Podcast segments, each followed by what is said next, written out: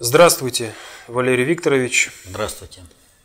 Здравствуйте, уважаемые телезрители, аудиослушатели и товарищи в студии. Сегодня 25 марта 2019 года. Самый популярный, часто задаваемый вопрос, известно какой, мы зададим его позже. А начнем все-таки с так называемых выборов на Украине, которые состоятся уже на этой неделе. Э, вопрос от Алексея по поводу Украины. Э, вот по поводу Украины, пишет он, Пякин говорит, что если люди не пойдут на выборы, то таким образом они отрезают майданный период и возвращаются к государственности до 2014 года. И тогда не уже... совсем так, но в общем где-то верно. И тогда уже можно долги не отдавать за эти годы, и вообще все государственное строительство по-старому пойдет. Окей. Нет. Дальше. Долги не отдаем. А Крым Россия возвращает в этом случае? Мы же вроде как вернулись к 2013 -му. И второй вопрос. Вот по аналогии с э, предложением по Украине, можно ли было так же и Германии в 45-м сделать? Убрать Гитлера и сказать, мы период с 33 по 45 отрезаем, там нацисты были у власти, и за них отвечать мы не будем. И государственность ведем со Шлейхтера с 32 года. Все никаких контрибуций платить не хотим. Валерий Викторович, как вы думаете, возможно ли была такая ситуация тогда и почему, по-вашему, она возможна э, на Украине сейчас? Потому что это две разные ситуации. Как вообще приписать сюда, приплести Третий Рейх, ну, я даже вот э, представить себе сложно. Ну, это вот опять же, о чем идет речь? Речь идет о незнании вообще, что такое государство, как они формируются, как они существуют, как формируются проектно-конструкторские государства, как формируются исторические государства. Вот отсюда и такая каша в голове. То есть, э, вот э, чтобы не возвращаться к этому, скажу, что Крым вопрос закрыт, вот полностью. И даже не потому, Э, что мы там чего-то не хотим возвращать. А вопрос заключается в том, что Крым никогда не был в составе Украины согласно украинской конституции. То есть Украине вообще здесь даже открывать рот, э, в каком бы там э, формате государство не восстановилось, даже не приходится. Эту конституцию специально сформировали э, постсоветской Украине для того, чтобы потом спокойно вывести Крым из-под административного управления Киева – и сформировать там новую государственность, на которой разместится э, американская база. Ради этого было сделано. Но э, в чем здесь вообще суть? И как вот строятся все эти государства? Почему у Украины возможно сказать, что мы вернемся к 2013 году, да, а у Германии невозможно сказать? И потом, что значит вернемся к 2013 году? Нельзя войти в одну и ту же реку дважды процессы в мире изменились, баланс э, сил в мире изменился, и, соответственно, этому любое государство, даже возвращаясь юридически к правовому статусу какого-то уровня, тем не менее уже имеет отношение с новыми реалиями. Итак, придется немножко пояснить теорию, э, о чем э, не понимают. Вот как формируется государство? Государства в своем развитии имеют циклы и э, укрепления мощи, э, стагнации, э, застоя, э, падения э, мощи и в какой-то степени разрушения. Так или иначе, все эти периоды государства э, вынуждены потом с них стартовать. Можно ли вернуть какую-то часть государства? Нет, невозможно. Если мы посмотрим, как была разрушена э, Российская империя, то мы увидим, что Советскому Союзу для того, чтобы вернуть э, те территории, которые были в Российской империи, пришлось проводить новые мероприятия, по отношению к сформировавшимся субъектам управления государственностью для того, чтобы их в себя включить. Это были различные мероприятия, но со сформировавшимся субъектом управления уже э, что-то приходилось делать. Так и на Украине произошел государственный переворот. В результате этого государственного переворота различные составляющие Украины приняли собственное решение, э, что им делать. Крым, который никогда не был э, в составе Украины, а находился, что называется, в доверительном управлении, в административном управлении на Украине, решил, что нужно вернуться э, в Россию. Время просто пришло. Вот.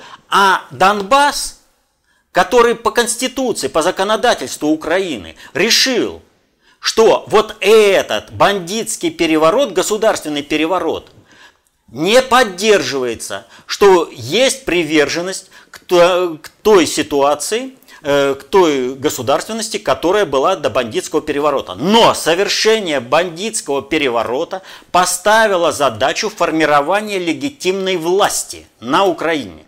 И Луганской и Донецкой республики такие форматы предложили. Они предложили этот формат новой Украины когда э, составляющие Украины образуют федерацию из республик, вот, или каких-то других формирований, но они будут по-другому. Соответственно этому, все, что в момент падения э, государственного устоя, а произошло крушение государства на Украине в 2013 году, э, вот все территории, которые от Украины отпадут, и они войдут в состав другого государства, образуют собственную государственность. С ними центру будущего государства придется иметь дело как с субъектами э, э, государственного уровня. И либо это будет субъект уже другого государства, частью которого стал э, Крым, либо это, собственно, субъекты, э, которые образуются. Вот поэтому-то и не надо отрезать э, Донбасс. Донбасс отрезанный сформирует новые центры Э, управления, которые по своему статусу будут другими государствами. И, соответственно, этому преемственность власти на Украине э, с центром в Киеве будет через бандитский фашистский переворот с сохранением бандеровского питомника. Нам это надо? Нет, не надо. Значит, мы должны э, сохранить такую государственность на Украине, которая приведет к тому, что бандеровский питомник будет зачищен. Дальше. Что э, вот, э, происходит э, при сборке государства? У Украины, повторю, нет э, никаких приоритет, компетенций, относящихся к трем высшим приоритетам обобщенных средств управления. Все, этот вопрос закрыт. И поэтому сборка Украины может проходить только с надгосударственного уровня. Сама Украина ничего не решает. Но субъектами государственности в настоящее время являются Луганская и Донецкая республики. А Киев таким субъектом не является. Это всего лишь инструментарий управления надгосударственного уровня. И как будет решено по отношению к Украине, такая государственность и будет сформирована. А вопрос возврата каких-то территорий, но пока еще не э, территории, которые были в составе Украины согласно Конституции, э, не отпали. И это очень важно, сохранить территориальную целостность Украины. Крым вообще не входил в состав Украины. А вот если государства входят в состав Украины, э, вернее, в состав госу... какие-то государства, которые были э, частью другой страны. Вот распалась э, Российская империя. Были сформированы э, территориальные государства. И помните, 30 декабря 1922 года. Что это за дата? Образование СССР. Какие субъекты Э, государственные субъекты сформировали СССР. Их было четыре. РСФСР, Украина, Белоруссия и Закавказская Федеративная э, Советская Социалистическая Республика. Закавказская. А в ней так как она образовалась? А в ней было четыре республики. И потом они стали советскими республиками отдельно. Э, была э, Грузинская республика, Армянская республика, э, Азербайджанская республика и еще была одна республика, четвертая, но которая вошла в Советский Союз через Грузию. Но ведь с Грузией-то она заключала межгосударственный договор, как субъект международного права. Это Абхазская республика. И вот если мы посмотрим решение Э, Оргбюро, которое принимало решение о заключении вот этого договора с э, Абхазией, Оргбюро, э, по заключению вот этого федеративного договора, союзного договора с Грузией, то там все сказано. Там ведь что сказано? Количество нашего населения, а тогда это было э, порядка 200 тысяч населения, количество нашего населения, э, уровень компетенций, которые это население может обеспечить, не позволяет нам функционировать в качестве э, самостоятельного государства. И поэтому, учитывая традиционные управленческие хозяйственные связи с Грузией, нам лучше сейчас вступить в межгосударственный договор, договор и часть компетенций получить за счет Грузии. Но республики, э, вот эта Закавказская э, Федеративная Республика, она образовалась ровно по той же самой причине. У них, у всех не хватало уровня компетен... Э, набора компетенций, который бы они могли обеспечить собственными силами для того, чтобы выстоять. И они для начала объединились в одну республику. И что? 5 миллионов, ну там в 6 миллионов населения. В 2021 году не хватает, просто не хватает, не выдержат. И встает только один вопрос. Мы раньше эти компетенции получали за счет э, император, имперского центра, за счет существования как э, отдельных субъектов э, это, как отдельных элементов управления э, э, Российской империей.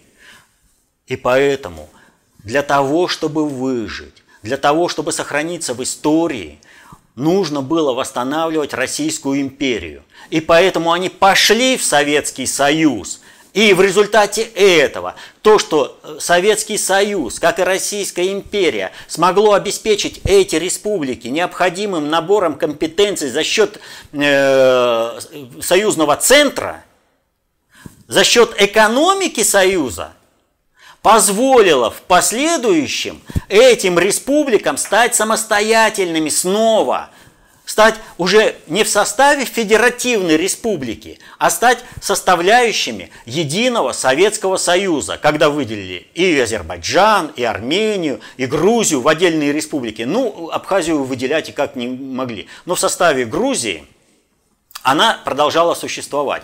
То есть, к чему я говорю – когда распалось единое государство и были сформированы новые центры концентрации управления, новые э, государственные субъекты, которые стали обеспечиваться э, компетенциями с другой, э, с другого надгосударственного центра, то для того, чтобы включить эти территории в состав своей страны снова, свое государство, приходится решать эти вопросы с новыми надгосударственными центрами. И по Польше мы так решить не смогли, по Финляндии мы так решить не смогли, и они остались вне рамок Советского Союза. А по другим республикам мы это решить смогли. Потому что не успели туда зайти другие субъекты надгосударственного управления, и мы успели вовремя, предоставив свои компетенции, включить их э, в свое государство заново. И, соответственно, этому мы восстановили всю свою страну. Если брать э, пример Украины, то по набору компетенций один Крым мог полностью соперничать э, с Э, континентальной Украины. Крым уникальнейший э, был субъект. Поэтому что делала Украина? Чтобы э, Крым был управляем со стороны. Всемерно рушили э, крымскую народ, вот эту вот экономику и все управление. Им ну, вычищали все. Там на одной нитке вот, э, комплекс по подготовки летчиков э, для авианосцев. Можно было развернуть очень серьезные э, межгосударственные отношения. Но Украине это не нужно было, потому что Крым, повторю, по набору компетенций, относящихся э, э, шести, э, к трем нижним приоритетам, э, низшим приоритетам обобщенных средств управления был на уровне э, противодействия, ну на уровне, на балансировочном, со, с континентальной Украиной. А зачем нужен э, субъект, с которым тебе придется договариваться? Вот они максимально и давили. Но чем больше они давили, тем больше Крым хотел уйти к России. Потому что они же видели, что их загоняют в каменный век, в деградацию а они уже поднялись гораздо выше. Вот. И поэтому у Украины вообще нет никакого шанса взять, э, вернуть к себе э, Крым. Вообще никакого. Потому что, э, даже не потому, что он никогда не принадлежал, просто уровень компетенции, который мы сейчас обеспечили Крыму, в разы превышает уровень компетенции, который может предложить э, разрушающаяся, полностью загнивающаяся э, Украина. Р, понимаете, сверхдержава, э, э, как она там, сельскохозяйственная, это только урагуль у селюков э, западенских может вызывать какой-то восторг. Они не понимают необходимость высоких технологий. Именно поэтому для разрушения Украины и так и насаждается вот этот селюковский, рагулевский сведомизм, западенский, что нужно вычистить все, атомную энергетику, э, ракетную космическую отрасль, ВПК, им все это не нужно, они это не понимают – они э, исключительно только деньгами. Но если на Западенщине верхом э, социальной карьеры было стать помощником кельнера в какой-нибудь таверне, а и здесь приходится объяснять, это, работать э, с, с высокими технологиями. Да зачем ему это надо? Не проще ли все эти высокотехнологичные станки продать на Э, металлолом, а самому заняться привычным делом, услужение барину. За это тебе копеечку какую-то дадут. А здесь какие-то высокие технологии, космос. Да зачем это надо? Они это не понимают. Культура западенских и западных областей не поддерживает высоких технологий, а значит не может обеспечить компетенций даже по трем низшим приоритетам управления, не говоря о том, что там полностью, абсолютно отсутствует, там холопская, арабская психология, культура так э, сформирована. Там нет вообще высших приоритетов обобщенных средств управления, нет компетенций к этому относящихся. Это не означает, что там людей нет, стремящихся э, к человеческому образу жизни. И э, на основе той же самой культуры. Но в культуре этого нет, и, соответственно, этому сведомизм, бандеровщина и все прочее, она отсюда. Волынская резня отсюда, что нет вообще компетенции в культуре, относящейся к трем высшим приоритетам управ... обобщенных средств управления. И именно поэтому их могли и направить на эту резню поляков. И именно поэтому сейчас идет гражданская война на Украине. Потому что банды захватили. Поэтому, еще раз, государство, если оно в момент своей слабости потеряло какие-то территории, то в будущем оно не имеет возможности автоматически их как-то вернуть к себе. Оно вынуждено, считаясь с этими существующими реалиями, формировать свою государственность на новом уровне. Если кто-то думает, что это относится только к Советскому Союзу, разочарую. После Первой мировой войны прекратилось существование Австро-Венгерская империя. Все знают о том, что есть Вышеградская четверка и проект Междуморья Интермарис. Но это восстановление Австри... Австро-Венгерской империи на новом уровне. Но ведь работают-то теперь они с Польшей, с Чехией, со Словакией, с Венгрией, с Румынией, э, с Австрией на других условиях, в другом формате. И когда они смогут восстановиться, это еще вопрос. Что же касается Германии? Вот чего добиваются на Украине? На Украине добиваются того, чтобы вот этот государственный переворот был признан законным продолжением украинской государственности. В этом случае они, чего добиваются массовыми казнями и пытками, э, убийством людей на Донбассе, они хотели там устроить такой беспредел, чтобы у России не было никакой возможности э,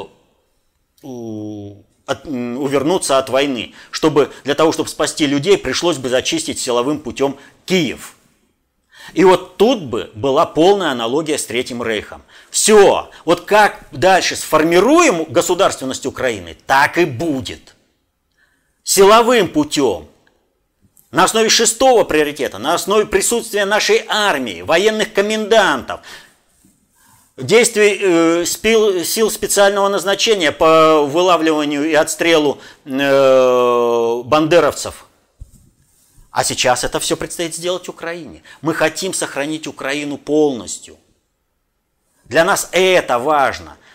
Мир на Украине нейтральное демократическое государство, пусть проектно-конструкторское, без э, приоритетов, относящихся, без компетенций, относящихся к э, трем высшим приоритетам обращенных средств, но государство, таких государств много, будет одним из таких государств. Вот. А нас подвигали, чтобы мы зачистили, как фашистскую Германию. Фашистская Германия, фашистский переворот Гитлера приняла как развитие своей государственности. Она вышла на внешний контур и получила по полной программе. И ГДР и ФРГ были сформированы теми оккупационными силами, которые э, зачистили э, фашистскую гадину э, на территории Германии. Сейчас же нужно добиться, чтобы фашистская гадина на территории Украины была зачищена самой Украиной, силами на территории Украины. И вот здесь очень важно то, как люди воспримут вот этот балаган с выборами. Поддержат, ну, значит, со всеми вытекающими. Вот приведу пример, который касается здесь. Значит, э, когда говорят о том, что Советский Союз отказался от, царских, от долгов э, царской России, это неправда. Советский Союз потому смог состояться, что он рэперную точку взял за 13 год. За 13 год. Но при этом мы могли взять и за 17 год. Почему э, мы взяли за 13 год? Потому что сказали, платите долги. Мы сказали, ладно, мы заплатим за царскую Россию долги, но вы заплатите 14 западных стран нам за э, ущерб по интервенции. Те сказали, нет, как это так? Э, значит, тогда мы вот эти вот долги по 13 год отрезаем, и э, это остается спорным, и дальше мы идем, двигаемся. Но вопрос о том, что вы, дорогие товарищи, с февраля, то есть временное правительство – и различные белогвардейские режимы финансировали, это ваша проблема, абсолютно, и она не обсуждается. Вы вписались в другой государственный субъект, вы его поддерживали, вы его финансировали, это ваши издержки управления. И когда я говорю о том, что нужно э, вот, отказ от, от этой сведомитской, э, сведомитского госпереворота на Украине я привожу вот эту самую историческую параллель. Когда новая сформировавшаяся государственность скажет, мы берем за отсчет 14-13 год, начало 14 года, все, что вы вложились в одну из конфликтующих сторон в гражданской войне, это ваши потери.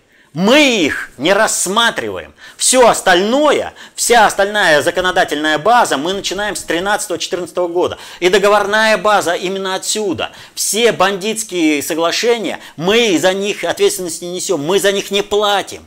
Точно так же, как советская Россия не платила, и даже совет, это, постсоветская Россия не предъявили этих долгов.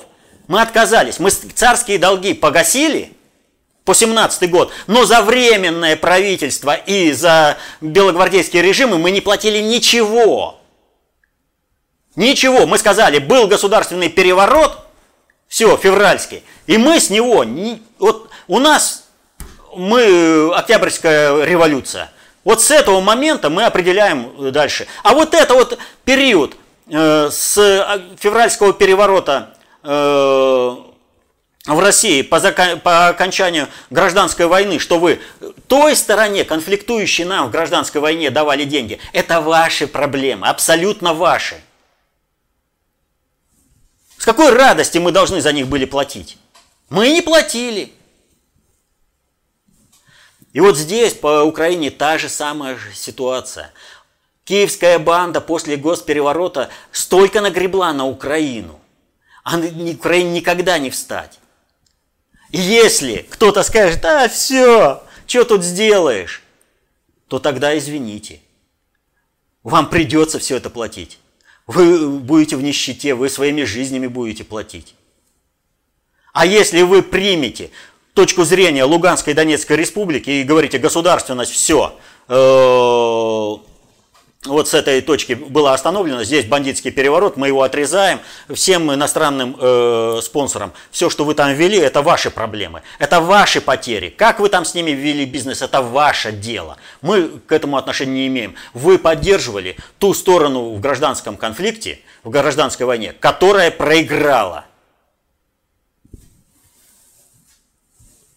Вот так-то поэтому и бьются за легитимизацию вот этого балагана – в качестве э, выборных, им нужно увязать, им нужно продолжить э, государственность Украины э, именно с государственного переворота. Иначе это их потери, в том числе и финансовые.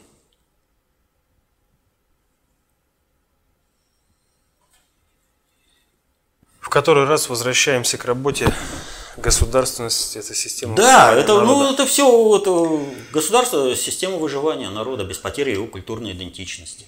Можете найти у нас на сайте с уточнениями и дополнениями от 11 февраля. К следующему вопросу от Алисы. Валерий Викторович, вы неоднократно упоминали о необходимости массовости определенных действий или мировосприятия, как, к примеру, по неучастию в выборах на Украине. Да. Хоть это утопия, учитывая уровень пропаганды. Нет. Дальше. Насколько работает массовая статистика в кавычках? Ведь история показывает, что даже если существенное большинство не принимает тот или иной вариант событий, он все равно происходит, как это было со всесоюзным референдумом о сохранении Советского Союза. Хоть люди в большинстве выступили за СССР, его расформировали.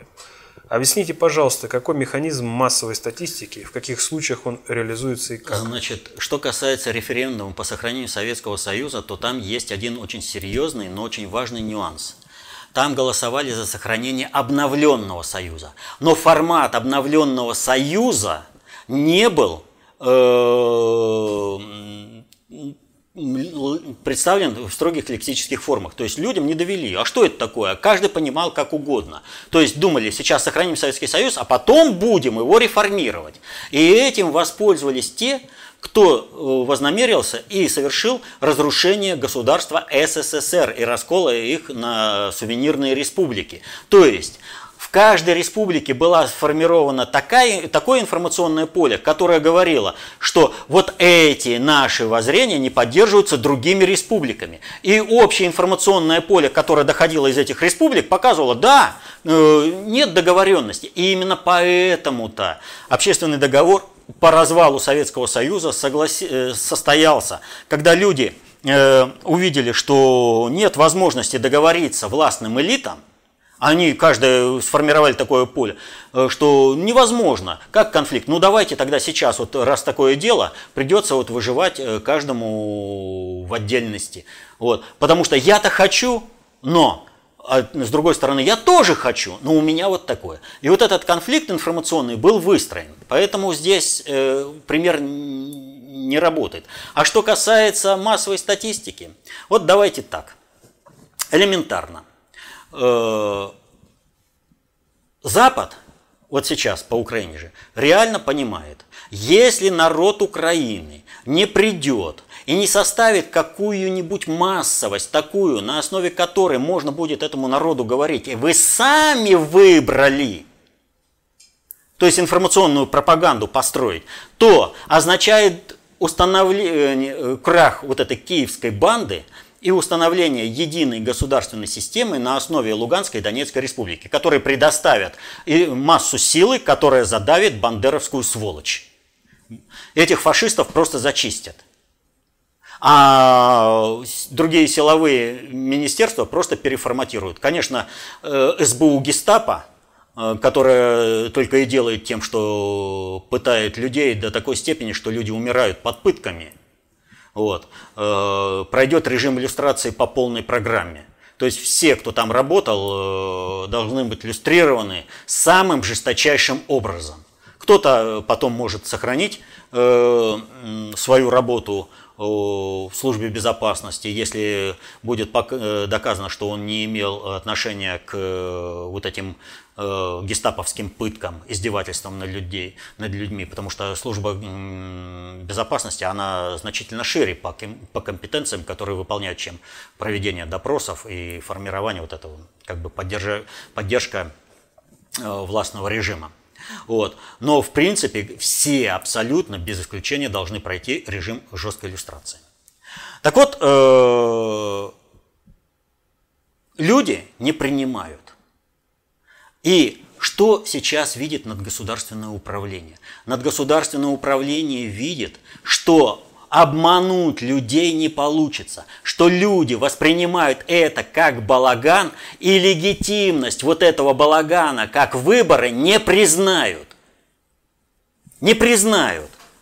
Практически я единственный, кто говорю о том, что на эти выборы ходить нельзя. Ни в коем случае. Все остальные, вот э, посмотреть центральное телевидение, да, это балаган, да, это то, но надо идти, потому что то, то, то, то. А что, зачем? А чтобы Украина осталась под ермом над государственного управления и по-прежнему были рабами и источником дешевой рабочей силы, чтобы там можно было по-прежнему э, сексуальный туризм проводить, а то, может быть, и торговлю органами – для этого они добиваются ну, участия в выборах там и прочее. Когда говорят, да, ни одного кандидата за народ, да, они все бандеровцы, да, они все за войну, это, понимаете, мейнстрим, но надо находить там кого-то, с кем-то договариваться. Люди видят, что выбирать не из кого, что это одни фашисты. Там нет ни одного человека, ни одного кандидата, который бы не являлся нацистом, фашистом, человеком, который хочет вести войну с Россией и убивать русских на Донбассе. Все они в этой, абсолютно все. Люди отторгаются. А раз не получается э, вот этот сценарий поддержать выборы, то что нужно делать? Надо показать с внешнего контура, что Россия воспринимает, э, вернее, что мир воспринимает это как выборы. Вот вам, пожалуйста, посол Соединенных Штатов обращается. Люди, идите на выборы, демократия, от вашего выбора все зависит. Мы, это показатель того, что мы-то считаем это выборами. Значит, вам надо свои интересы на этих выборах защитить. Смотрим, Дмитрий Анатольевич Медведев перед поездкой в Болгарию дает интервью газете «Труд» болгарской и говорит, да я понимаю, что это весь балаган, но я признаю эти выборы. О чем говорит Кофтун? Да вы с удовольствием признаете, вам Соединенные Штаты прикажут, и вы признаете. И Медведев прям, прямым текстом говорит, я признаю любой результат выборов. Любой. Потому что это будет ставленник из Вашингтона. Мне по барабану, что там выборов этих нет. Я Соединенным Штатам служу верой и правдой. То есть, с чего бы это вот такими калибрами ударили? А потому что видят, что народ не поддержит, а это означает, что государ... Э, войне на Украине э, гражданской придет конец, Луганской, Донецкие республики установят единый мир и государственный порядок на всей территории Украины, что выстроено будет вот это бандеровская, бандеровский путь, государственный переворот будет откинут, а все издержки, кто стоял за, этим, за этими бандеровцами. Они не хотят, они хотят, чтобы пострадавшими остались люди. Вот они и делают. Они вписались в то, чтобы показать. А говорите, массовая статистика ничего не решает. Массовая статистика много чего решает. Например, на Дальнем Востоке люди просто не голосовали, пока им не дали тех кандидатов, за которых можно проголосовать. Таким образом была сдвинута вся избирательная система в России. А то тоже выбирать не из кого было. И не ходили люди, и не голосовали. В результате пришлось государству считаться с этим. Так что массовая статистика решает, она решающая во всем. Кого поддержат, куда двинется страна. Если вот за это и бьются, чтобы массовую статистику смени, сместить в сторону принятия этого балагана в качестве выборов. И поэтому выступают такие все вот патриотические украинцы, которые с киевской бандой э, не дружат, живут в России, прячутся одни, но выступают выборами, считайте этот балаган, выборами, потому что мой хозяин потеряет, понесет ущерб. А вы должны быть рабами. И хозяину моему ущерба не наносить, а быть равными, вернее, покорными рабами моему хозяину. Вот и вся здесь ситуация. Издевательство над людьми, издевательство. Метровые эти простыни, э, столько кандидатов. Ну просто вот э, людям в лицо плюют. Но я не знаю, как еще можно вот на этих выборах пойти проголосовать. Я понимаю, что с западенской психологией привыкли стоять на коленях, что у них и выражается. Вот у нас знак траура, что мужики шапку сняли – а женщины просто скорбно э, застыли, когда э, провожают. А эти привыкли на коленях стоять, и они тут же бухаются на колени. Раба вытравливать из себя надо.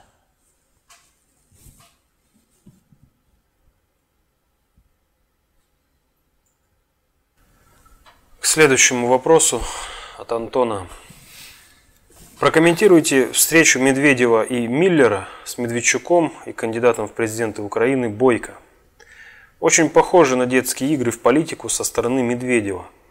Но что там делал Миллер?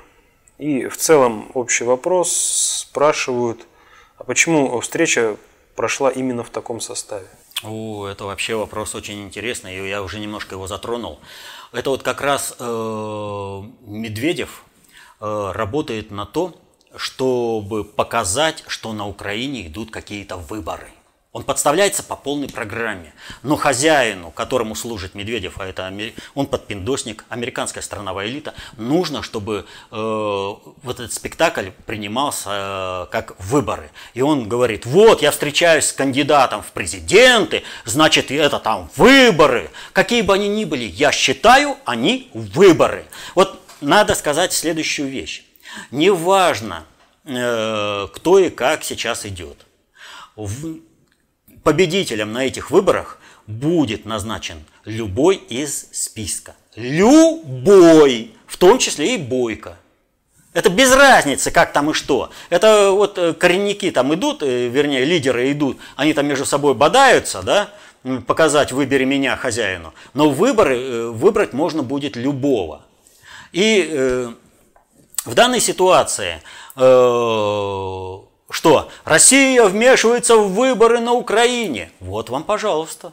Встречается с кандидатом в президенты премьер-министр России. И чего-то там обсуждает по будущим газовым контрактам. Потому что нужно показать, что на Украине выборы. Но на самом деле это вторичная задача. Встреча Медведева, Бойко, Медведчука и Миллера – это не про Украину в большей части, это про Россию. И медве... присутствие Медведчука там – это классическая иллюстрация того поведения украинской элиты, как... которое формируется. Вовремя предать – это не предать, это предвидеть. Вот вспомните, как на Болотной площади – Практически вся элита прогнулась под Болотную площадь. Все туда бежали, потому что они считали, что все, болото победило, и Путин уже проиграл. На самом деле даже близко было не так. И сейчас начался Майдан.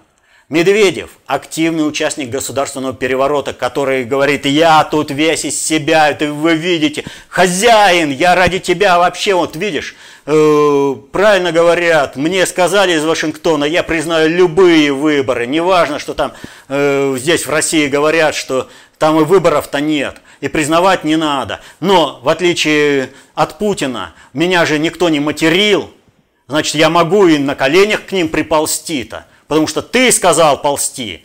Миллер – активный участник государственного переворота. И взяли типа Бойко, которого э, э, это самое, э, позиционируют на Украине, что он типа пророссийский. Какой он пророссийский? Где в нем пророссийскость?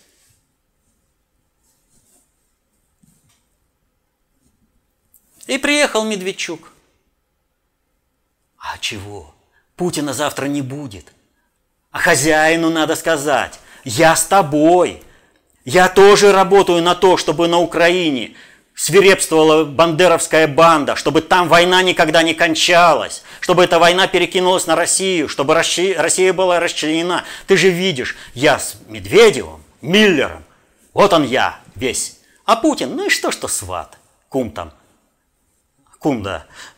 Я я ж, ты чё, обиделся? Я тебя просто убить хочу. Потому что хозяину хочу услужить. А ты чё обиделся? Вот эта вот бандеровская, селюковская, рагулевская философия, ну это она омерзительно просто. И вот Медведчук ее продемонстрировал. Потому что он думает, что на самом деле победят там. Э, сейчас состоится Майдан – и Путина свергнут. И страна распадется на многие сувенирные государства, начнется гражданская война. А чтобы быть при власти, чтобы хозяин, американская страновая элита не забыла, ну здесь я послужу. Не будет этого. Вы что, не видите? Майдан зачищается на корню. Давайте, высвечивайтесь, показывайте, кто вы есть кто. Ну, этот, э, кто называется, Медведев-то, он уже себя слил со своим участием э, в запрете полетов Боинга. Ему нужно было запрещать, чтобы хозяину услужить, а он услужил так, ну, заставь дурака Богу молиться, он лоб расшибет. Поэтому американская страновая элита пяткой будет креститься, лишь бы на Медведева не ставить. А Миллер этого не понял. Он прислонился.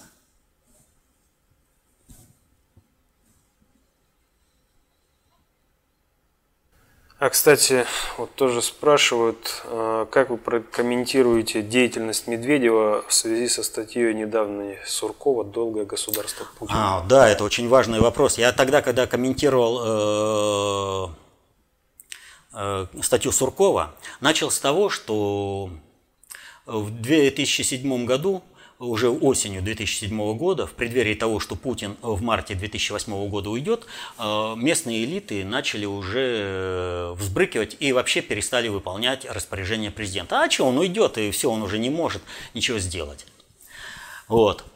Так вот, Медведев, как и Миллер, как и другие, кто участвует в Майдане, они не услышали у Суркова этот главный посыл – а он главный, и это единственная содержательная вещь, на которую следовало обратить всей элите России. Он о чем говорит, Сурков? Ребята, есть народ России. Вы подпиндосники, народ России не понимаете. Вы холопы, рабы, но русский народ не раб. И он не будет мириться с тем рабским положением, в которое вы его ставите. Это вы хотите ползать на карачках, э, на коленях перед своим американским хозяином и лизать ему сапоги из задницы. Русский народ нет, он накостыляет всем. И мало тогда никому не покажется, какой будет субъект управления, который возьмет власть и который восстановит Россию. Это уже вопрос такой, это глубинный русский народ, мы его не понимаем. Нам всем будет плохо, если народ потеряет управление со стороны элиты.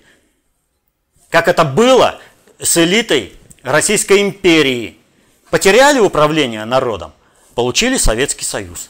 Его не хотели те, кто революцию февральскую э, замутил в России. Они не хотели, а получили октябрь, потому что народ скинул. И вот этот субъект, большевики – его поэтому так и ненавидят, что он русский, российский по своей основе. Он полностью вот из глубины э, менталитета России вышел.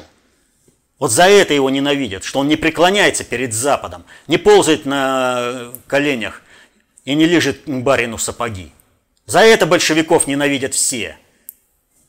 Вот как только кто-то из аналитиков или из каких-нибудь типа историков или политиков что-то сказал на большевиков, надо понимать, что он ненавидит Россию и презирает русский народ. Он хочет видеть его рабом западного хозяина.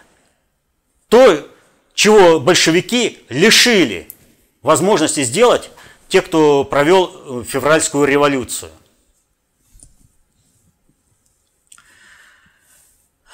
Так вот, чтобы удержаться у власти, чтобы по-прежнему паразитировать на русском народе, нужно, чтобы власть хоть в какой-то степени слышала русский народ и маневрировала. И поэтому Сурков орет. Второй срок начался у Путина. Орет, ребята, ни в коем случае не вздумайте игнорировать указания Путина. Всем мало не покажется. Он единственный, кто слышит русский народ. Он ваши задницы спасает. Вас же полностью, как э, тех проходимцев, э, которые не поняли русский народ э, в семнадцатом году, вышвырнут из России. А потом будете думать, а за что? Потому что вы не понимаете русский народ, а Путин понимает и слышит. И у нас нет другого человека, которого мы могли поставить вместо Путина. Нам Путина надо слушаться. Если он сказал циц, значит циц. Если он сказал сделать, значит сделать. Потому что всем плохо будет, если будете работать по-другому. Вы подставляете кланово-корпоративные интересы всех клановых корпораций здесь, в стране. И за рубежом тоже. Вы своему хозяину плохо делаете, потому что Россия встанет, ее не задавить. Но если Россия встанет, мало никому не покажется. Потому что будет вставать вот в таких кризисных условиях, в военных условиях. Вы ее до этого доведете. Вам одной революции мало? Вы не видели, как встали большевики и спасли страну? Вы потом что делали с этой страной? Вы ее 70 лет пытались э, на ноль помножить, пока вам это не удалось. Но вы же видите, русский народ опять просыпается. Вам всем будет очень плохо. Поэтому слушаться Путина до последней точки, до звука. Улавливать его малейшее движение бровей, там взгляда. Угадывать, что он там своей позы показал. Вы Путина должны вообще просто вот боготворить. От него зависит ваше будущее. И, к сожалению, у нас нет другого Путина. И его пока на горизонте нет. Может бы мы и поменяли на кого-то, но его на горизонте нет. И нужно найти такого, как Путин. Но это означает, что Путина ни в коем случае трогать нельзя будет. Ни при каких условиях. Вот Запад, глобальщики, это уже понимает. А подпиндосники, стран, американская страновая элита, а уж тем более подпиндосники здесь, в стране всякие, типа Медведева, Миллера и прочих, кто мутит этот э, Майдан, они не понимают, они не понимают, что они тем самым вредят интересам своего хозяина. Если, если Россия встанет, то она порвет все путы, и тогда мир тряханет. Ого-го как! И лучше контролируемо, чтобы народ вставал, чтобы Россия становилась государством СССР 2.0. Контролируемо, управляемо. Тогда все будет без эксцессов, все будет эволюционным путем. А революционным путем вы вообще ничего не сделаете с Россией. Ничего не сделаете. Вы вообще не знаете, где центр управления у России. И кто завтра будет, вы Путина устраните, вы Путина не будете слушать, а кто завтра будет лидером России? Вы знаете? Нет. И никто не знает. Он появится из ниоткуда. Как это всегда было в истории России. Что польские интервенты ждали, что придет Козьма Минин и князь Пожарский? Нет. Что, они знали, что на смену э, этому, кто называется, Керенскому и другим, придет э, большевик Сталин э, с русским генштабом. Ведь Октябрьская революция – это суть спецоперации генерального, главного разведывательного управления Генерального штаба Российской императорской армии. Но ну, об этом любой знает уже. Это уже не секрет. Уже информации выше крыши об этом. Что русский генералитет, видя, как страна погибает, принял решение спасать страну. И они оказались настоящими большевиками. Они с Россией пошли дальше. И это противостояние с троцкистами, с которыми они были э, союзниками временными, и привело к дальнейшим. Когда он, Сталин, отстранив Троцкого, поставил-то, наконец, нарком военмором Фрунзе, троцкисты убили Фрунзе. Заместителем у Фрунзе должен был быть Котовский. Троцкисты убили Котовского. Фрунзе пригласил э, генерала Слащева, который во время гражданской войны воевал против красных но который понимал, в отличие от многих э, белогвардейцев, что война следующая будет, и нужно подготовить офицерский корпус России. Он приехал на зов большевика Фрунзе и стал готовить. Убили Слащева. А во всем обвиняют Сталина. Сталина иззалгали до такой степени, что просто невозможно. Преступление Сталина. Надо же, где же вы нашли-то? Так вот, к статье Суркова. Сурков предостерегает все кланово-корпоративные группировки от желания игнорировать распоряжение Путина. И он, в принципе, предупреждает, не будете слушать Путина, у нас, у других кланово-корпоративных группировок в стране, не будет другого выбора, как вас зачистить. Но те, кто не желает слушать Путина, они мутят Майдан. Они Майдан за... хотят совершить. И вот он, Миллер, показал. Плевать ему на интересы России. Для него важнее интересы Соединенных Штатов. И Медведев это показал. Ну а здесь, извините, они вступают в конфликт с другими кланово-корпоративными группировками. И обязательно один момент по Медведеву. Ругаю, сильно ругаю. Говорю, что он весь такой из себя, да? И поэтому, кто поймет, хорошо. Кто не поймет, его проблемы.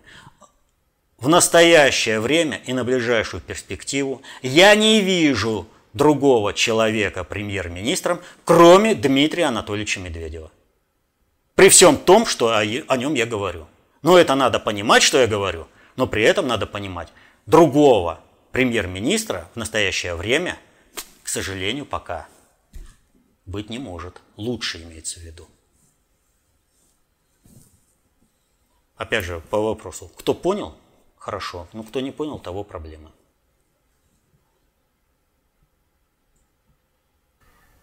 Ну вот теперь переходим к самому популярному вопросу. Это отставка Назарбаева.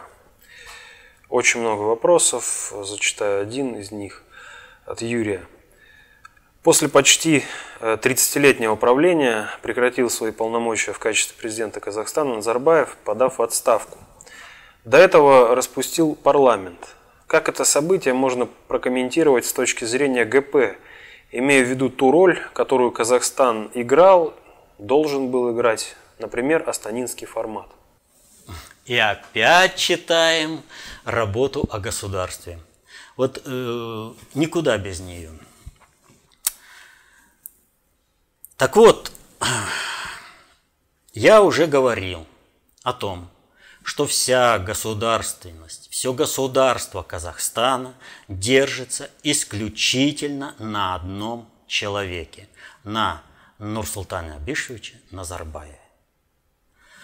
Он оказался в нужное время, в нужном месте, и за счет этого, за счет личных контактов, которые у него есть, он может обеспечить государство необходимым э, набором компетенций для существования государства.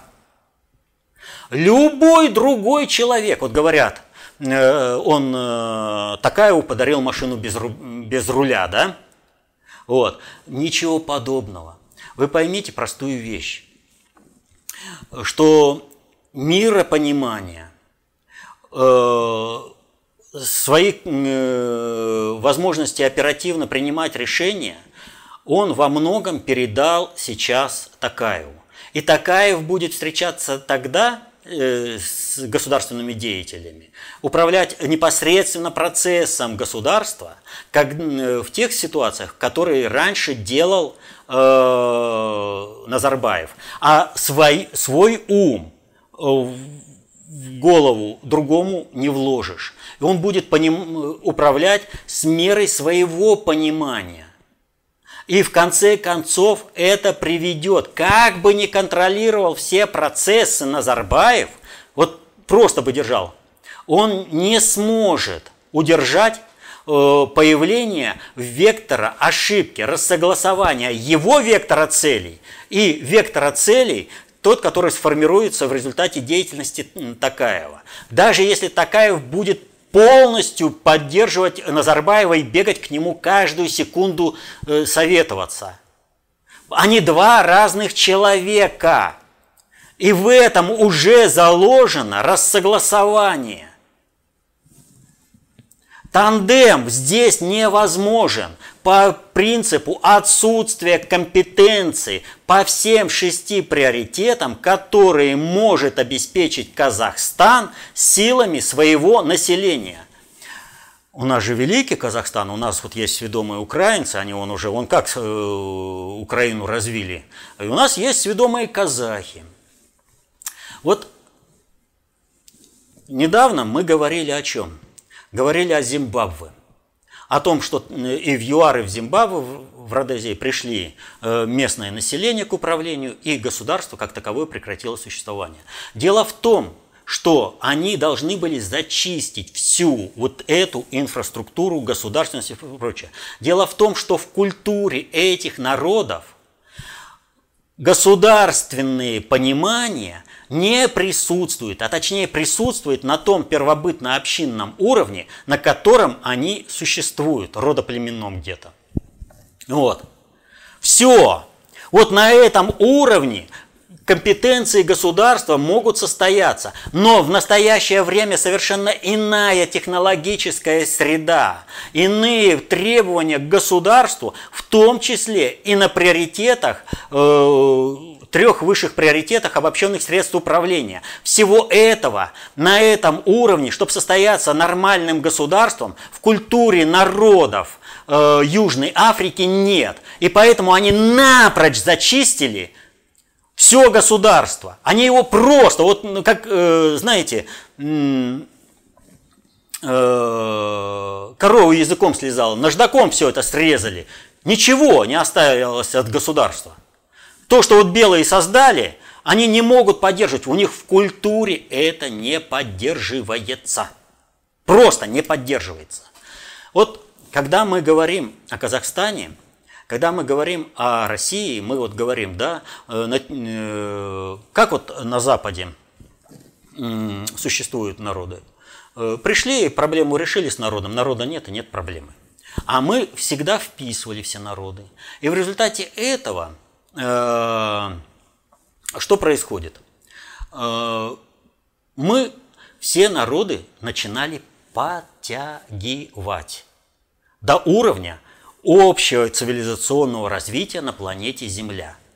И ранее бесписьменные народы получали свою письменность. Когда получил э, письменность вот Казахстан? А это очень важный момент. Он получил свою письменность в 1938 году. Ну, конечно, сведомые скажут, вторая половина X века, арабская вязь. Ну, вот лучше бы они согласились на то, что китайский этнос начал формироваться всего лишь в 15 веке. Меньше бы издержек было. Они же вот не понимают, вот чего они говорят-то. Вот вы представляете, арабская вязь, у них понимание записи своих знаний, э, э, сохранение э, культурного наследия в форме записанных текстов появилась э, в начале, во второй половине X века. Примем. Почему отказались? Потому что арабская вязь не отвечает фонетике и структуре казахского языка. Не отвечает. Вы понимаете? Десятый век и сейчас 21 век. Ну пусть 20 век. За тысячу лет, если они претендуют, они не смогли сформировать свою письменность, пользовались чужой, которая не отвечает фонетике казахского языка. Сведомиты вот сами не понимают, сведомые казахи, о чем они... Они же просто предъявляют претензии, вернее, квитанцию на то, что никакого это, исторической там, э, славного прошлого Казахстана никогда не было. Если вы в начале, во второй половине X века э, у вас появилось понимание того, что надо уже записывать, так вы за тысячу лет-то могли бы выработать свою письменность? Нет, не смогли выработать.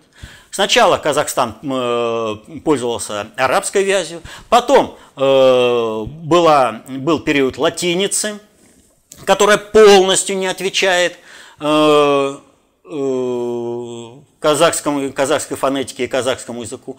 А потом длительный путь. Три, в 17 году свершилась революция, а в 38-м, то есть через 20 лет, Казахстану дали письменность. Ровно на этой письменности начала взращиваться казахская культура.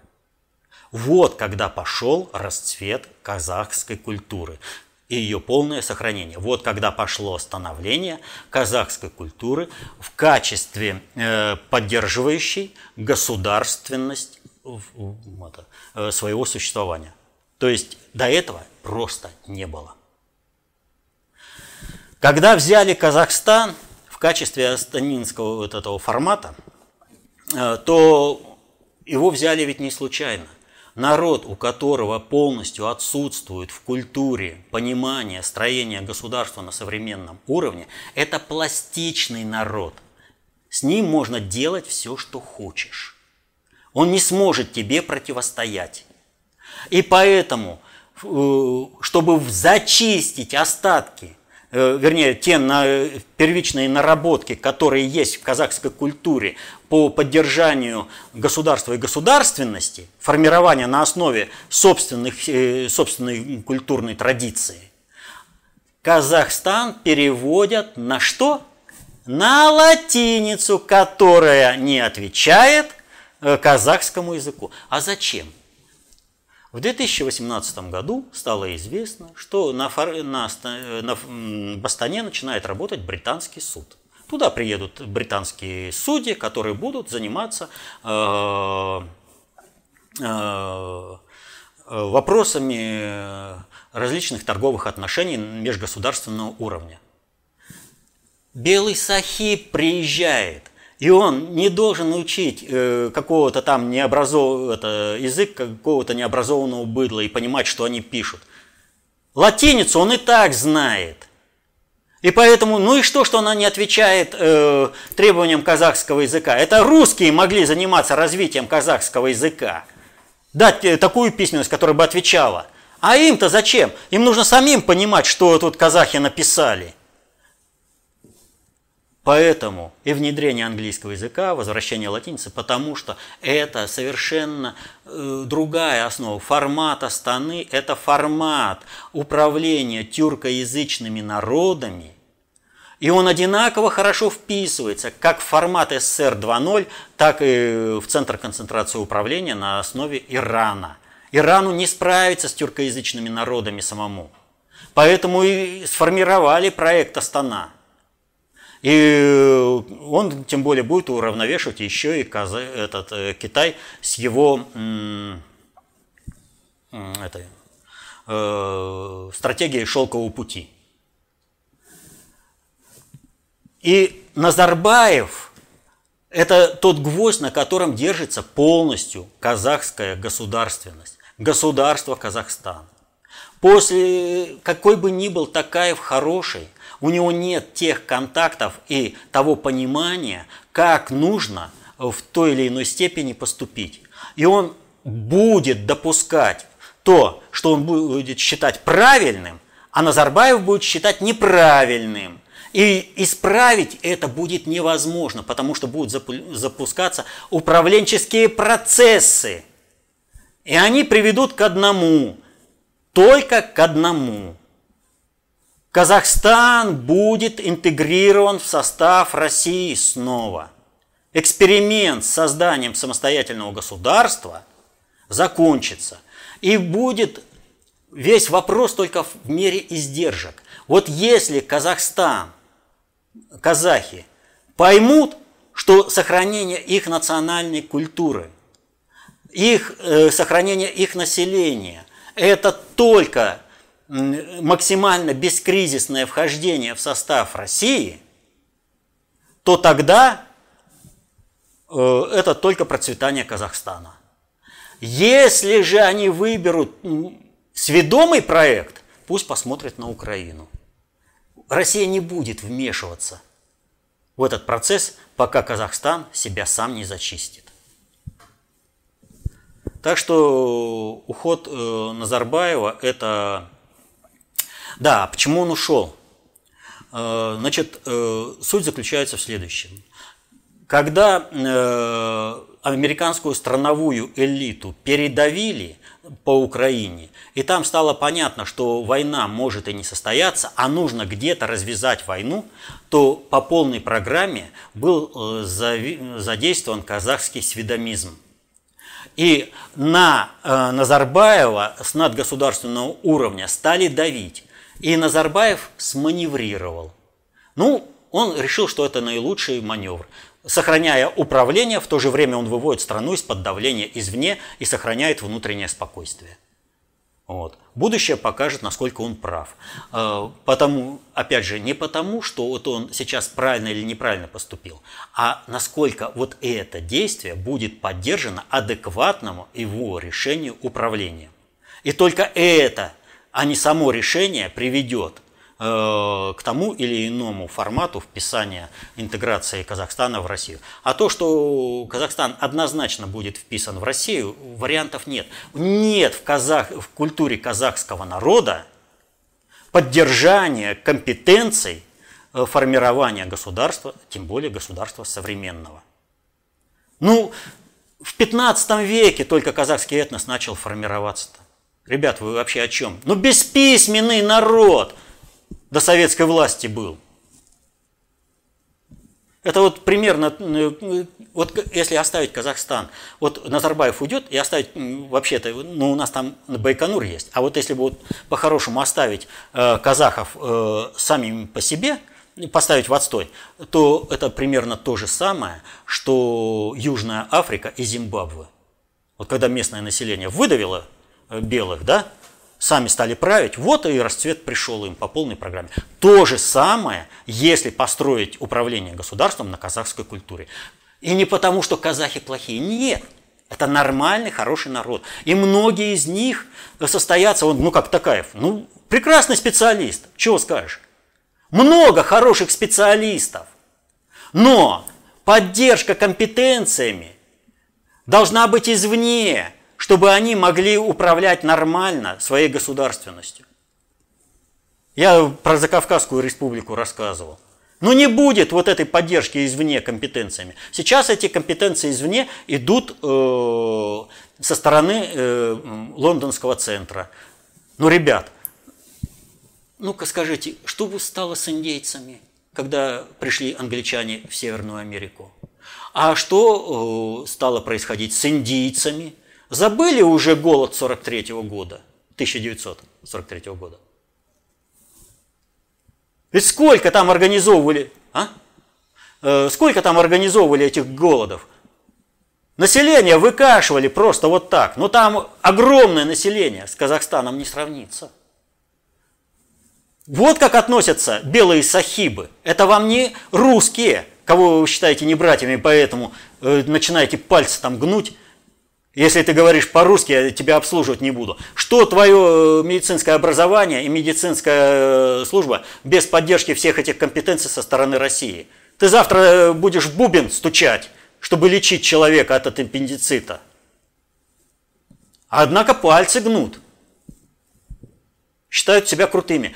А им, белые сахибы, британские, позволят умирать от обычных аппендицитов.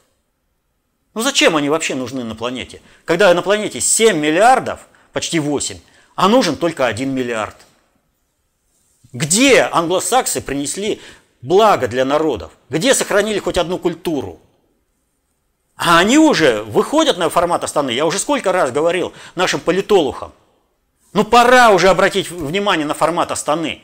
Уже пора. Вот если сейчас с уходом Назарбаева не поймут, ну я не знаю.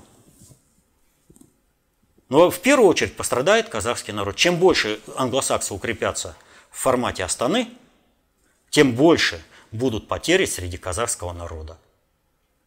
Забудут и про медицину, и про образование, и про свою культуру. Их не для этого обрезают им историю, переводят снова на латиницу, которая у них очень короткий период была в их истории, для того, чтобы им сохранить все это – из них делают боевых биороботов. То есть вот человека служебного, которого будут направлять э, воевать куда-то или что-то там делать.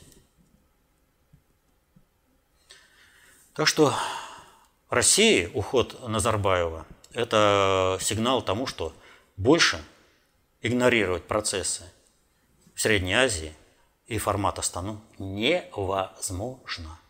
Потери будут – огромные.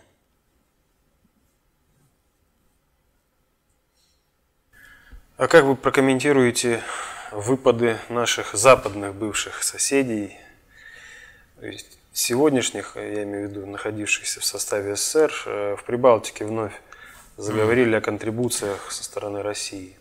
Значит, прежде всего следует понимать простую вещь. Для того, чтобы современное государство состоялось, исторически – сложившееся государство нужно не менее 10 миллионов населения. Только эти 10 миллионов населения, исходя из собственных ресурсных возможностей, смогут обеспечить набор компетенций на, высших, на трех высших приоритетах обобщенных средств управления, которые позволят этому государству маневрировать. Я на прошлом вопросе-ответе приводил пример э, Сербии и Болгарии по 7 миллионов населения. Но Болгария абсолютно проектно-конструкторское государство, а э, Сербия – это исторически сложившееся государство. И там совершенно по-разному руководство маневрирует и защищает свои национальные интересы. Но есть еще одно такое понятие. Вот здесь будет геополитика. Есть геополитические точки. То есть это точки, в которых э, происходит сосредоточение политических интересов различных субъектов надгосударственного управления. Такими геополитическими точками являются практически все конструктор, э, проектно-конструкторские государства, практически все, но не все. Э, здесь отдельный вопрос, э, почему не все. И по отношению к бывшему Советскому Союзу такой геополитической, такими геополитическими точками являются, например, вот только что упоминаемый Казахстан – вот там 17 миллионов, а у тебя нет вообще никаких компетенций, э, э, относящихся к трем высшим приоритетам обобщенных средств управления. И к этим же геополитическим точкам является, э, относятся республики Прибалтики. Так вот, от населения этих республик, так называемых государств, не зависит ровным счетом ничего. Один субъект надгосударственного управления передает другому субъекту надгосударственного управления э, эти республики. Они, их государственность началась в 1918 году, если что. И состоялась она благодаря германской армии и английскому флоту. Никакой другой это. Когда говорят о, государственности Литвы, не надо забывать, что это одна из форм существования России, Литовская Русь была. И это совершенно другой аспект. А современная Литва – это геополитическая точка, не более того, управление которой период мы решим с американцами. Вот как Советский Союз передал американцам Прибалтику, так вот сейчас – нам необходимо будет решить таким образом, чтобы Соединенные Штаты ушли и оставили Прибалтику э, под управление России. Другого варианта нет. Вот просто для этих народов э, другого варианта нет. И, э, в общем-то, я уже говорил по этому поводу, как решают проблему с населением англосакса. Ну, депопуляция идет во всех этих прибалтийских республиках полностью. Ну, эстонки э, чуть ли не поголовно выезжают э, заниматься проституцией в Европу. Это что это? Это нормально?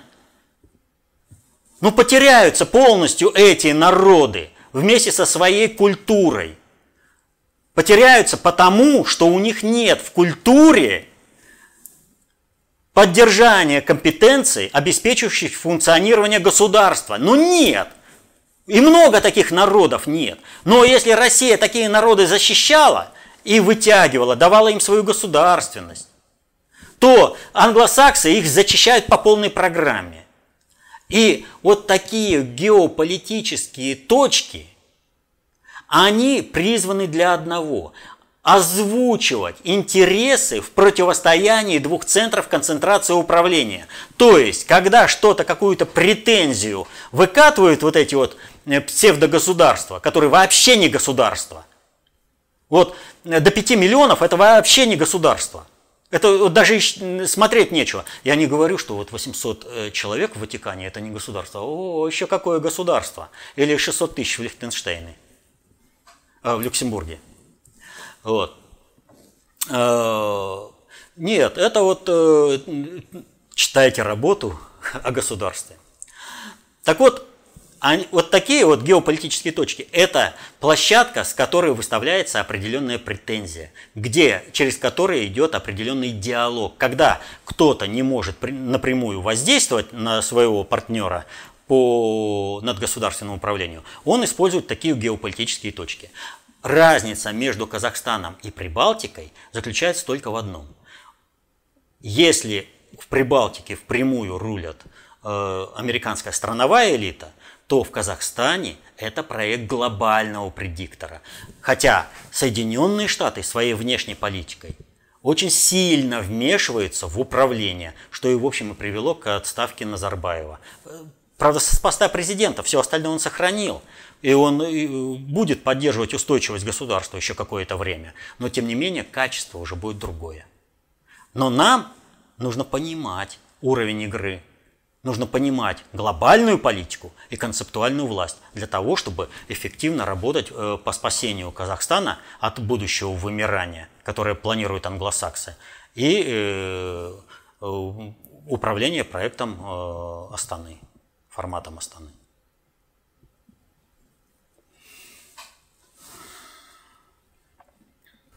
Ну и следующий вопрос о противостоянии страновой и глобальных элит э, в США. Э, сейчас вот очередной доклад Мюллера э, состоялся, и здесь у вас спрашивают о, так скажем, давлении на Джо Байдена, угу. бывшего вице-президента, а, причем не сколько на, на него, а так скажем, на него выходит через его сына Хантера Байдена, который в апреле 2014 года вошел в совет директоров Бурисма Холдингс. Это одна из крупнейших на Украине нефтегазовых компаний. Вспоминают, так скажем, его украинские связи и э, вот спрашивают э, еще по одному поводу. Тогда председатель совета директоров компании Алан Аптер выразил удовлетворение по поводу прихода Хантера Байдена в Бурисму и отметил, что стратегия компании направлена на привлечение самых сильных профессиональных кадров и внедрение лучших корпоративных практик. В Америке что также, как и в России, если родился в семье высокопоставленного чиновника, то автоматически гениален? Во всех толполитарных обществах также. Во всех. Поэтому говорить о том, что вот там э, непотизм в Казахстане, в России, еще где-то, вот это просто в одних местах молчат, а в других не молчат. Но в любом случае, действительно, назначение сына Байдена в совет директоров – это абсолютно коррупционная составляющая. Были проблемы у компании, после назначения э, сына Байдена не стали. Когда Байден съездил на Украину, разобрался, и все, нет вопросов. Вот. Но здесь другой, э, другой аспект. И он напрямую относится к тому Майдану, который пытаются здесь подпиндосники э, завести. Несмотря на то, что они уже очень серьезно получили серьезные удары. И дальше э, Генеральная прокуратура будет продолжать э, их э, зачищать. Дело-то вот в чем. Помните неудачное? Ну, вообще, ну, никоим образом э, не, э, как вот, э, неудавшаяся, э, неудавшийся саммит, встречу Трампа с Ким Чен Ыном. Ну все, не... а что произошло в Соединенных Штатах? Приезжает э, Трамп с э, этой встречи, говорит, так, Конгресс, я просил 3 миллиарда на стену, теперь я с вас 9 беру. Это что, неудачно? Нэнси Пелоси тут же. Какой импичмент может быть президенту? Нет, нет, никакого импичмента не будет. Следом Миллер. Соглашение с Россией? Нет. Вот тут у Байдена наоборот проблемы. О чем речь? Это так называемая неудачная встреча Ким Чен Ына и Трампа была нужна для одной простой вещи – всех противников Трампа перевели из разряда противников лично господина Трампа, даже не президента, в разряд противников, врагов американского государства. И сразу же пошел откат. Поэтому, когда сейчас у нас подпиндосники ориентируются на тех, кого сейчас громит Трамп, в Соединенных Штатах думают, что у них Майдан удастся. Чем больше они увязнут в этом Майдане, тем больше им придется отвечать. Трамп начал разборки по полной программе. Вернее, не он, глобальная элита. Вот, понимаете, глобальное управление, оно не так структурировано, оно не так быстро, но оно выстраивает механизмы управления так, что потом от этого катка никуда не деться. И многие это уже понимают – а наши подпиндосники вообще тупые. Поэтому они думают, что там страновики уже щемятся по углам и говорят, нет, нет, не я, я все, я, я за Америку, Америка great again. А эти Майдан, чтобы выслужиться перед хозяином. Да еще и перебегают. Вовремя предать – это не предать, а предвидеть. Мазепа. Ну вот на Украине всегда так на лузеров ставят. Так что все нормально. Э, страновую элиту зачищают, глобальщики выстраивают свое управление. А в данной ситуации глобальщики – союзники Путина. И будут разбираться с противниками Путина, то есть с подпиндосниками здесь в стране, очень жестко. Чем больше они ввяжутся в свой э, Майдан, тем жестче с ними будет разборка. Они не услышали Путина, который их собирал, все это без телефончиков. Они опять не услышали. Хотя Чубайс начал что-то там щебетать по поводу того, что нет, нет, что вы, я э, хотя бы вреда не нанес России, я хотя бы э, сработал в ноль. За 10 лет, э, что Сталин был, индустриализация страны прошла, а этот в ноль сработал из-за счастья. Тем более он просто врет. Как воровал миллиардами, так и ворует.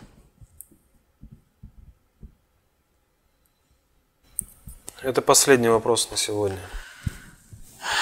И вот сегодня мы э, фактически весь наш разговор построился о проблемах государств.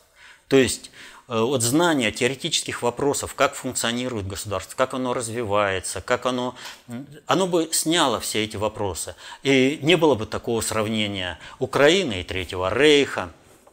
Вот. Э, было бы понятно, почему Крым никогда не вернется на Украину. Просто никогда. Вот.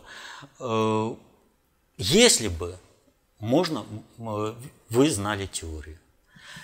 Так вот, если раньше для того, чтобы состояться как гражданину и человеку, достаточно было уметь читать, писать, считать, то сейчас без знания того, как управляются сложные социальные суперсистемы, невозможно защитить интересы свои и своей семьи. Невозможно. А эти знания об управлении сложными социальными суперсистемами – они открыты и даются только в одном, правда, источнике, в работах внутреннего предиктора СССР, опубликованных до июня 2018 года. Принципиальное замечание. Изучайте теорию, становитесь концептуально властными, защищайте интересы свои и своей семьи. Будьте счастливы. Мирного неба вам над головой. До следующих встреч.